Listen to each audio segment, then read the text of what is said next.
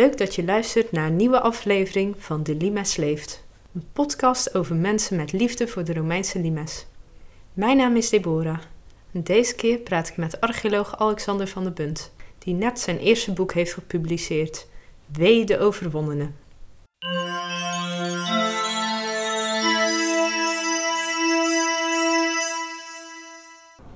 Mijn naam is Alexander van den Bunt en ik werk als archeoloog bij Landschap Utrecht. En naast mijn werk ben ik freelance fotograaf en uh, ben ik schrijver voor uitgeverij Omniboek. Nou, allereerst vind ik het altijd leuk om te weten waarom die interesse voor archeologie en vanwege de podcast ook waarom juist voor de Romeinse limes. Dan moet je eigenlijk helemaal terug naar mijn studententijd toen ik 19 jaar was. Aan het einde van de middelbare school zat ik van, nou, ik, ga Rietveld uh, doen. Maar ja, goed, dat, daar kwam ik uiteindelijk van terug. En ik zat van, ik moet wat met mijn ateneum doen. En uh, heb toen voor de universiteit gekozen en ben archeologie gaan doen. En ja, wat is dan je droom als jongeman? Dan wil je naar Egypte of naar Griekenland of in Italië. Weet je, de geëikte, mooie archeologische plekken wil je zien.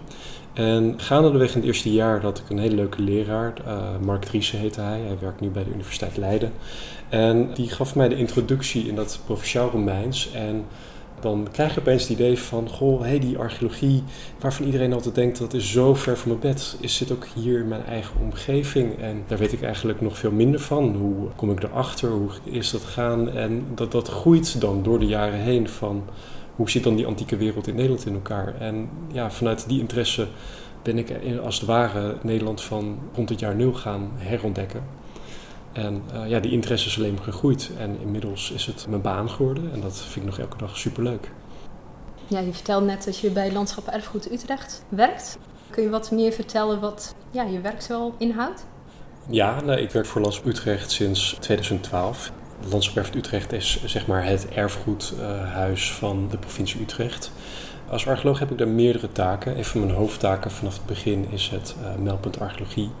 En ja, weet je, in de provincie Utrecht worden heel veel archeologische vondsten gedaan door particulieren, door mensen die zoeken met een metaaldetector of mensen die een boswandeling maken. En nou goed, daar bestaat een, een meldingsplicht voor. En waar moet je dan terecht? En daar hebben we dus in Utrecht een officieel meldpunt voor. En vanuit het meldpunt maken we een afspraak met deze mensen. Gaan we ook bij hun thuis, komen we bij op kantoor. Um, fotograferen we, meten we, wegen de vondsten, beschrijven ze en die voegen we dan in in de database van de RCA, waar alle vondsten destijds werden ingevoerd. De, tegenwoordig doen we dat in PAN, de app van Portable Antiquities of the Netherlands. Nou, dat is nog steeds eh, mijn werk en dat is superleuk. Er worden heel veel mooie en nieuwe ontdekkingen gedaan. En vanuit het meldpunt zitten we echt op de snede van wetenschap, publiek en educatie. En we willen heel graag dat uh, de vondsten die gedaan worden niet per se in een database verdwijnen, maar ook maatschappelijk nut kunnen dienen. Dus dat de data die eruit komt door wetenschap kan gebruikt worden. En als er mooie verhalen uitkomen, dat die uh, verteld kunnen worden. Nou, dat is bijvoorbeeld het meldpunt archeologie. Daarnaast hou ik me ook heel veel met de limes bezig. Dat is zo'n beetje door de jaren gegroeid, omdat ik van huis ook gespecialiseerd ben in die Romeinse tijd. En daar ben ik als projectleider bij betrokken om het Limes-netwerk in Utrecht aan te vliegen. Nou, het Limes-netwerk, dat zijn bijvoorbeeld de musea die zich met de Romeinse tijd bezighouden, of werkgroepen of ondernemers die graag uh, er wat swoon aan willen geven. Ik organiseer dus per jaar drie netwerkbijeenkomsten, waar we dus hele leuke cases met elkaar kunnen delen, ontwikkelingen in het Limesgebied, zoals uh, de hele voortgang in UNESCO, zodat we samen kunnen optrekken en elkaars krachten kunnen bundelen om die Romeinse tijd een beetje onder de aandacht te brengen. En dat meldpunt archeologie uh, wat je vertelde, daar is neem ik aan ook de schervendokter ja. aangelinkt. Ja, nou er zit ook een hele leuke ontstaansgeschiedenis aan vast. We zitten nu in Castellum Hogewoerd en daar is ook de schervendokter ontstaan, geboren. Ze hadden hier ooit een soort festival hier en dan wilden ze graag een archeoloog aan het woord hebben. En dat is dus heel gekscherend, eh, de schervendokter aan het woord genoemd. Nou, bij ons kantoor vonden we het zo leuk dat we ja, de, de naam hebben overgenomen. En dat is dus Vondst van de Scherverdokter geworden. En het doel van de Scherverdokter was een soort vondst van de maand. Dat we een aparte vondst hebben met een apart verhaal of een nieuwe ontdekking. En dat we dan in een heel sumier, heel kort die vondst behandelen. Maar ook dat verhaal naar boven halen. Van, van ontdekking tot de uitleg en de betekenis van zo'n vondst. Nou goed, dat is uitermate succesvol geweest. Er wordt ontzettend veel gelezen op Utrecht altijd, waarvoor we dit schrijven. Maar wat juist leuke is, is dat we daardoor ook meer mensen hebben die naar ons toe komen van... Goh, ik heb iets bijzonders gevonden, eh, vertel me daar dan wat over. Dus het heeft dan ook een enorme aanzuigende werking, die schrijverdokters. Buiten dat het ontzettend leuke verhalen zijn. Want we hebben een verhaal over zegeldoosjes gehad uit de Romeinse tijd tegen Sigillata. Maar ook een meneer die dacht dat hij een meteoriet had gevonden, maar dat bleek een stuk ijzererts te zijn. We hebben de laatste tijd ook weer hele mooie vondsten van een Chilenus kopje met een gek verhaal tot aan een uh, fibula, een mantelspeld in de vorm van een picade, een krekel, die helemaal uit Oost-Europa komt en dan hier in Utrecht wordt gevonden. Ja, hoe komt dat dan hier terecht? En dat zijn dan de verhalen die wij dan graag willen vertellen. En ze komen dus op de website. Worden ze ook nog op andere manieren verspreid? Want ik dacht dat ik ook wel eens een YouTube-filmpje voorbij had zien komen. Ja, dat klopt. Dat, dat YouTube-filmpje is van een jaar geleden. Toen hadden we een hele bijzondere ring uit de late middeleeuwen. Een potion ring was dat. En daar zat een, een gedicht in en een mooi miniatuurbeestje en een mooi versierde buitenkant. En dat was een liefdesring en daar wilden we graag een verhaal over vertellen. Dus toen gingen we experimenteren met een soort documentaire filmpje. En nou, dat is toen echt helemaal viral gegaan, wat we toen op internet hadden gestaan. En uiteindelijk is die ring daarna ook in National Geographic terechtgekomen. En eh, zelfs in China hebben we het nieuws opgepikt en de BBC pakte het op. Waardoor we ook allemaal vragen uit Engeland kregen. Dus ja, dat, dat is wel echt een van de meest succesvolle schervendoktersverhalen die je meteen noemt. En ja, nee, dat is gewoon hartstikke leuk. En we willen in de toekomst dat ook nog verder gaan uitbouwen. Dat doen we dus niet maandelijks, maar als we kunnen, dan, dan pakken we dat soort leuke dingen wel gewoon op.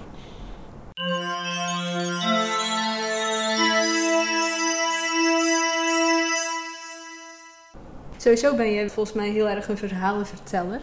Tenminste, we, ik, we zitten hier nu natuurlijk ook omdat je een uh, boek hebt geschreven. Ook over de Romeinse tijd. Het heet W de Overwonnene. Is dat je eerste boek? Ja, dat is mijn eerste boek. Het, het boek zelf zat al heel lang op de planning. Want ik uh, zat al, ja, denk een acht of negen jaar sinds mijn afstuderen van... ik wil ooit een gaaf boek produceren over de Bataafse opstand. En uh, gaandeweg ben ik met uitgeverij op nieuw boek om de tafel uh, terechtgekomen. En die vonden het idee super tof. Alleen die wilden het veel breder hebben. En ik had een enorme interesse in ook de lokale bevolking van Nederland. En de vraag waar ik mee zat van Oké, we hebben meerdere gebeurtenissen in de eerste eeuw van onze jaartelling. Hoe verhouden zich tot elkaar? Wie waren de mensen die leefden in de lage landen en waar komen die vandaan en wat is hun oorsprong en wat hebben zij allemaal met elkaar te maken?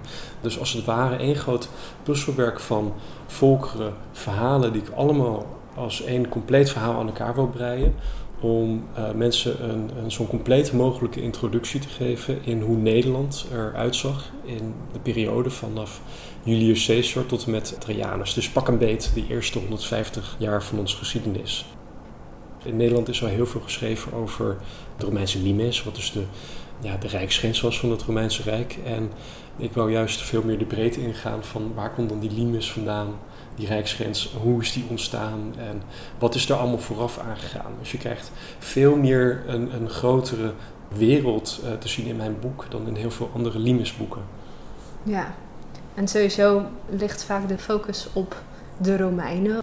En als je ondertitel leest, Germanen, Kelten en Romeinen in de lage landen, dan trek je dat veel breder en bespreek je misschien ook de interactie tussen die volkeren. Nou, dat, dat, is juist ook het vraag en, en het probleem van het boek, wat meteen uh, vanaf het begin aan de kaak wordt gesteld. Namelijk wederoverwonnenen, nou ja, dat is een typische Latijnse uitdrukking die teruggaat naar de vierde eeuw dat de Romeinen werden verslagen door de Kelten in hun eigen hoofdstad in Rome. En uh, de Romeinen lijken in hun hele geschiedenis ook naar dat credo te acteren van wederoverwonnen. Jullie zijn aan onze genade onderhevig. En de titel slaat ook heel erg op van hoe de Romeinen vanuit hun perspectief uh, zijn omgegaan met degene die zij veroverden. Dus wederoverwonnenen werkt twee kanten op. De Romeinen die ooit veroverd zijn, maar zelf nu ook als veroveraars acteren. Maar ook degene die zij veroverden, die komen ook eh, regelmatig in de geschiedenis in opstand. Zoals Arminius, die de Romeinen vernietigend weet te verslaan in het jaar 9.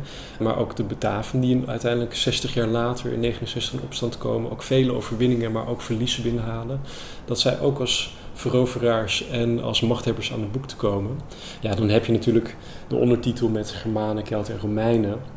En, dan gaan we ook een beetje uitpluizen van wat betekent het nou om Germaans of Keltisch te zijn? En is dat wel zo te duiden? En kan dat nog wel? En is dat wel van deze tijd? Nou, uiteindelijk moeten we daar wel iets mee met ja, termen als Germaans en Keltisch. En dat zit uh, veel gelaagder in elkaar dan we zelf denken. Omdat je het, ja, je kan het taalkundig uitleggen. Je kan het zelfs ook genetisch tegenwoordig uitleggen.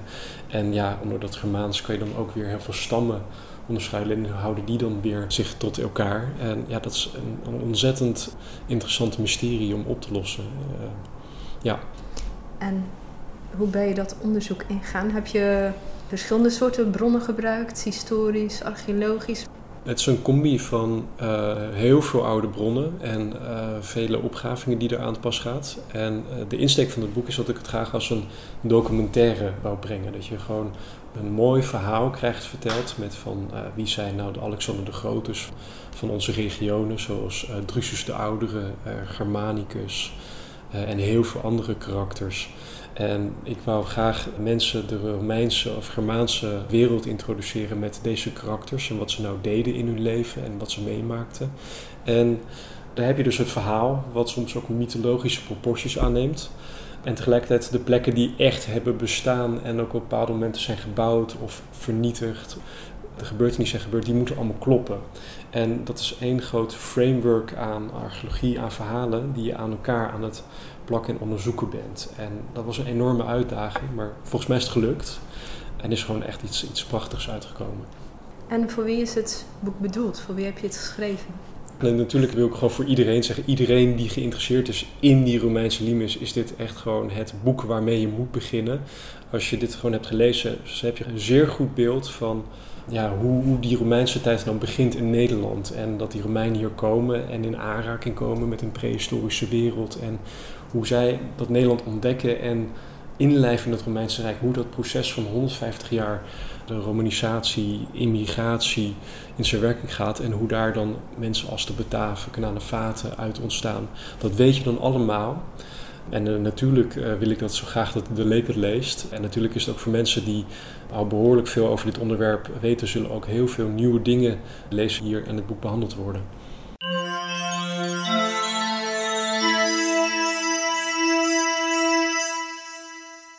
Kun je misschien één tipje geven van iets bijzonders wat je zelf nog niet wist wat je bent tegengekomen tijdens je onderzoek? Nou, een, een heel leuk ding, en dat is een beetje tegen het einde van het boek, want het boek werkt naar de Bataafse opstand toe als major event eh, in het boek. En een van de architecten achter de Bataafse opstand is een vrouw. Haar naam is Veleda. Ze is een priesteres, een proctorische priesteres, uh, die net in Duitsland in een houten toren leefde. En die werd door veel gezanten bezocht om in uh, oorlog of uh, disputen te voorzien van haar raad. En zij wordt ook mogelijk gezien door de Romeinen als een van de aanstichters of bedenkers achter de Bataafse opstand. Dat zij Julius Scipulus, de leider van de Bataven, heeft aangespoord om in opstand te komen door allemaal profeties uit te spreken. Nou goed, tot zover haar rol in de Bataafse opstand. Het leuke is dus dat we haar later in de bronnen ook weer tegenkomen, ongeveer ja, acht jaar, in het jaar 77 na Christus, waar zij wordt gevangen genomen. En zoals het wel vaker gaat met mensen waar de Romeinen jacht op maken, worden ze meteen een kopje kleiner gemaakt. Maar bij Veleda was dat dan anders. Zij werd meegenomen uit Germanië terug naar Rome. En daar zat net een nieuwe keizer, keizer Vespasianus, die regeerde daar dus nu uh, zeven jaar. En in plaats van haar te veroordelen tot ja, gruwelijke dood, werd zij ingelijfd als gijzelaar in de hofcultuur van Vespasianus. Om voorspellingen te doen, om haar diensten te doen als priesteres. En was zij gewoon buitengewoon machtig, hoewel in gevangenschap. Hoe precies haar leven vanaf daar verliep, weten we niet. Wat we wel weten is dat er in Ardia een vervloekingstablet eh, is geweest. En de priesters van Ardia vervloeken haar. Uh, en die zien haar ook als een soort Rasputin waar de keizer onmiddellijk afstand voor moet nemen. En het leuke is dat in Wederoverwonnen het eerste boek is die daadwerkelijk de vertaling van die steen heeft. Uiteindelijk sterft Veleda in, in Rome. En wat dus daarna heel interessant is, is dat we veel meer Germaanse vrouwen tegenkomen op prominente posities in het Romeinse Rijk. En niet alleen aan Limes, maar ook in Gallië, in Egypte, in Italië. En dat is een, een periode van, ja, laten we zeggen 30, 50 jaar en daarna verdwijnt het weer. Maar dat is echt, zo'n vrouw heeft enorm veel invloed gehad op die hele beeldvorming van de macht van Germaanse vrouwen. En dat is een hele leuke nieuwe, nieuwe vondst in het boek. En nou goed, uh, en er zitten nog veel meer van dit soort pareltjes in het verhaal. Dit is zeker eentje die ik graag het publiek wil meegeven.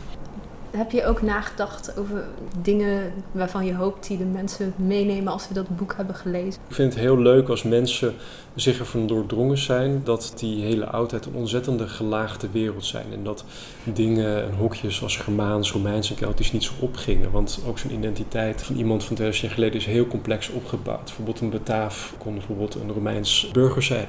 Maar tegelijkertijd was hij Bataaf en ook misschien geworteld in die Germaanse wereld. Dus waar voelt hij zich het meest verbonden mee? Met degene wie, voor wie hij twintig jaar gevochten heeft, of ook met zijn broeders die ook over de Rijn wonen, of een combinatie van de twee. Dus hoe zit dat in elkaar? Dus dat zit buitengewoon complex in elkaar wat ik ook gewoon heel leuk vind om mensen mee te geven van wie zijn nou die Alexander de Grote of belangrijke personages van onze oudheid. Als je een willekeurig iemand op straat zou vragen en mij inclusief 15 jaar geleden zou niet weten wie een Drusus of Germanicus of onze grote Bataafse leider Julius Scipulus zou zijn geweest. En als mensen meer een essentie krijgen van wie zijn die karakters, nou, dat zou ik ontzettend prachtig vinden. Last but not least is ook de beeldvorming rondom Bataven, Knanen, Vaten, Friesen. En er zijn er wel eens van die televisieprogramma's. En dan zit ik wel een beetje tenenkrommend voor de televisie. En dan zie je bijvoorbeeld, kijk, hier komt een Bataaf. En dan komt zo'n uh, iemand als Paul op de televisie in berenhuiden en een grote baard. En ja, echt als, als zo'n een beetje holbewoner barbaar. Maar het tegenovergestelde is gewoon waar. De Bataven Germanen namen ook heel veel over van die Romeinen. En die culturele beïnvloeding was ook reëel in die eerste eeuw na Christus. En waarschijnlijk als wij nu een Germaan zouden tegenkomen met een tijdmachine, zou die er waarschijnlijk vele malen geciviliseerder hebben uitgezien dan hoe onze beeldvorming eruit ziet. En die beeldvorming is best wel ja, halstarrig, uh, wil ik zeggen. Maar er lijkt de laatste jaren al best wel wat verandering in te zijn gekomen. Maar uh, dat is een ontwikkeling die heel langzaam gaat. En als je dan bijvoorbeeld een onderwerp als de Bataafse opstand behandelt, ja, weet je, dan zit je al ruim 110 jaar na de eerste contact met Julius Caesar, die Gallië heeft veroverd. En de Bataven zitten daar dan al twee, drie generaties in de Betuwe. Dus de Germanen of de, de Kelten die we dan in die periode tegenkomen, zijn hele andere soorten mensen dan dat we in de tijd van Julius Caesar tegenkomen. En die transformatie, dat wil ik mensen gewoon ontzettend graag meegeven. Hoe, hoe die wereld eruit heeft gezien.